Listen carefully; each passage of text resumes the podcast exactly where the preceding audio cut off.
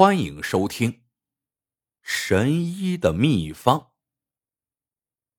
明朝末年，京城出了位张神医，不但医术高超，而且医德高尚，穷人看病他分文不取。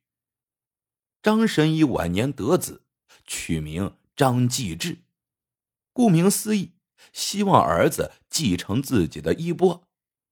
然而，张继志虽然聪明过人，但生性好逸恶劳，常常是三天打鱼两天晒网。张神医无奈，只得放任自流。这老子管不了儿子，儿子倒想要管老子。张继志渐渐长大，常埋怨父亲：“爹，你好不容易挣了点银子，为啥白白施舍给穷人呀？”张神医每次都说：“行医救人乃是医生本分，岂能唯利是图？”张继志屡劝无果，便不再多话。其实他心里已另有打算。外面都在盛传张神医有一张独门秘方，如果能把秘方搞到手，不愁卖不出高价。但如何得到秘方呢？张继志思索再三，想出了一条苦肉计。这天，张神医正在家配药，忽见儿子浑身是血的闯进来，他哭着跪在地上喊道：“爹，求您救您儿子的命啊！”张神医先帮儿子医治，再问缘由。张继志擦把泪，说出一番早排演好的鬼话。自己前些日子赌博输了钱，情急之下便向人借了高利贷。今天债主向他索债，他拿不出钱来，对方一怒之下将他暴打一顿，还抽出砍刀追着要杀他。听完之后，张神医气坏了，连声骂逆子。张继志接着演戏，哭着哀求：“爹，儿子知错了，但那债主说，只要咱家能交出您的独门秘方，这债就一笔勾销了；否则，否则他们就要儿子的命啊！”张神医一听，脸涨得通红，痛骂儿子：“我根本就没有秘方，就算是有。”我也绝不会给你的。说完，他径自进了药房。张继志见父亲如此绝情，不由恶向胆边生。他看了一眼药房，想起父亲每次都是一人进出那里，从不让他涉足，便认定秘方一定藏在那里。想到这儿，他闯进门去。张神医想推儿子出去。张继志一用力，张神医没有防备，身子朝后倒去，头重重的碰在了桌角上。张继志失手闯下大祸，吓得魂飞魄散。当下对外谎称父亲是暴毙，草草办了丧事。他继续在药房里四处翻找，后来都快挖地三尺了，也没发现什么秘方。父亲这一死，张继志没了生活迹象，只好学着父亲的样子行医。毕竟他跟着父亲这么些年，还是有些基础的。半年后，有个身患头疼怪疾的外乡人来张家求医，张继志通过一番望闻问切，只觉此病极怪，无法可解，便让病人另请高明。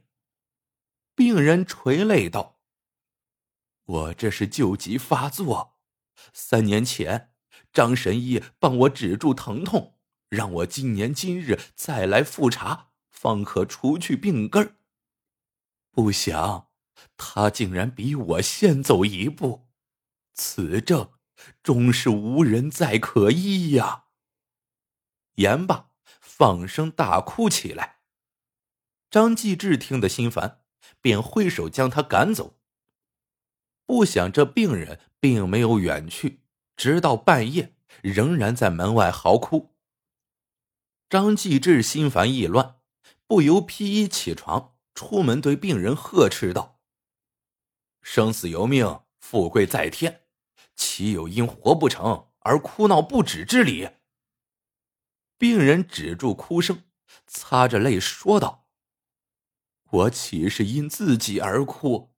我哭是因为张神医这样的善人竟无福无寿，所以我才哭的。”张继志打了个冷战，这些日子他也时而自责。半年来已有数例病人他无法救治，而父亲若在，肯定能把他们都治好。张继志觉得这些人也是因他而死，心中更是惶恐。自己害了那么多人，恐怕是要遭天谴的。这次张继志没有料错，他的报应。很快就来了。地方官闻听张继志出身世家，便向皇上举荐了他。很快圣旨下来了，召张继志进宫做御医。起初，张继志给几位嫔妃治好了一些小毛小病，得到了不少赏赐。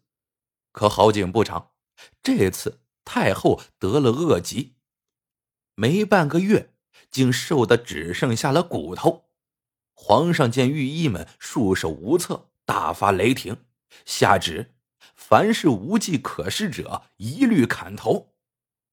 很快，便有几颗人头先落了地了。张继志为了活命，壮着胆向皇上启奏：“万岁，臣祖屋里有专治此疾的秘方，容臣回去取来后医治太后。”皇上恩准了，但派了两个官差随同张继志一同前去。张继志暗暗叫苦，他本来想来个金蝉脱壳，但皇上竟然不中计，派人一路护送他。当然了，这个护送啊是加引号的。回到老家，张继志让两个官差在外屋等候，自己一人走进药房。张继志已走投无路，但他还想碰碰运气，屋里会不会藏有秘方呢？但是翻了半天，仍是一无所获。张继志绝望了，咬了咬牙，把头一低，狠狠的撞向墙壁。噗的一声，墙皮哗哗落下，竟露出里面的一个小木匣。张继志心头狂喜。认定匣里一定有秘方，他正准备打开匣子，忽然身子被人拽住了。他连忙回过头，看到来人时，一时惊得魂飞魄散。原来站在他身后的，竟然是已死去的父亲张神医。张继志跪在父亲的脚下，痛哭道：“爹。”就让我到九泉之下向您谢罪吧。说着，他又要以头撞墙。张神医拦住儿子，手轻轻的在匣子上一拍，盖子便打开了。张神医伸手掏出一物，张继志见了，不由得惊呼一声：“那竟然是一颗心脏！”张神医长叹一口气。向儿子讲述了一番往事。四十年前，张神医还是个半大孩子的时候，有次他贪玩，跑到郊外，发现一位老人受伤昏倒在地。张神医见无人肯施以援手，就脱下衣衫为老人包扎。后来奇迹发生了，老人的伤口竟然痊愈。连一点血渍也没有。原来老人是仙人下凡，在这里已等了三天三夜，这才遇上了张神医这个有缘人。仙人留给张神医一个小木匣，里面装着这颗人心。他告诉张神医，一旦遇上无法解决的难题，就把人心换上，这样就能妙手回春。人心的人是仁慈的人啊。同时，张神医也向儿子张继志讲了自己为什么现在才来找他的原因。原来，之前张继志误以为张神医已死，匆匆的给他办了后事。而张神医醒来过后，并没有告诉自己的儿子，而是一直在暗地里观察儿子的所作所为。之前张继志没有救治的病人，也都被张神医给悄悄的救治好了。如今张继志被逼到了绝境，同时也诚心反省。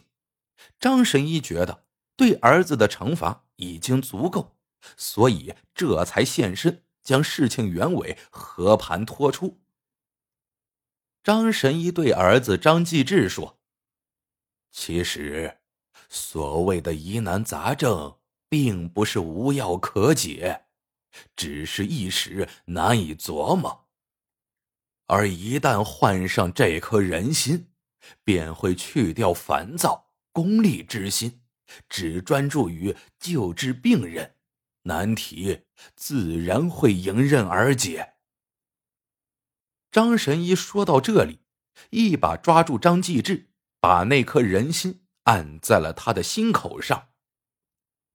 刹那间，张继志只觉世间万物都和自己无关，只有所学的医术如同烙印一般刻在心头。最后，张继志。成功将太后治好，同时他婉拒了皇上的奖赏，和父亲张神医一起游历四方，终成一代名医。故事到这里就结束了，喜欢的朋友们记得点赞、评论、收藏，感谢您的收听，我们下个故事见。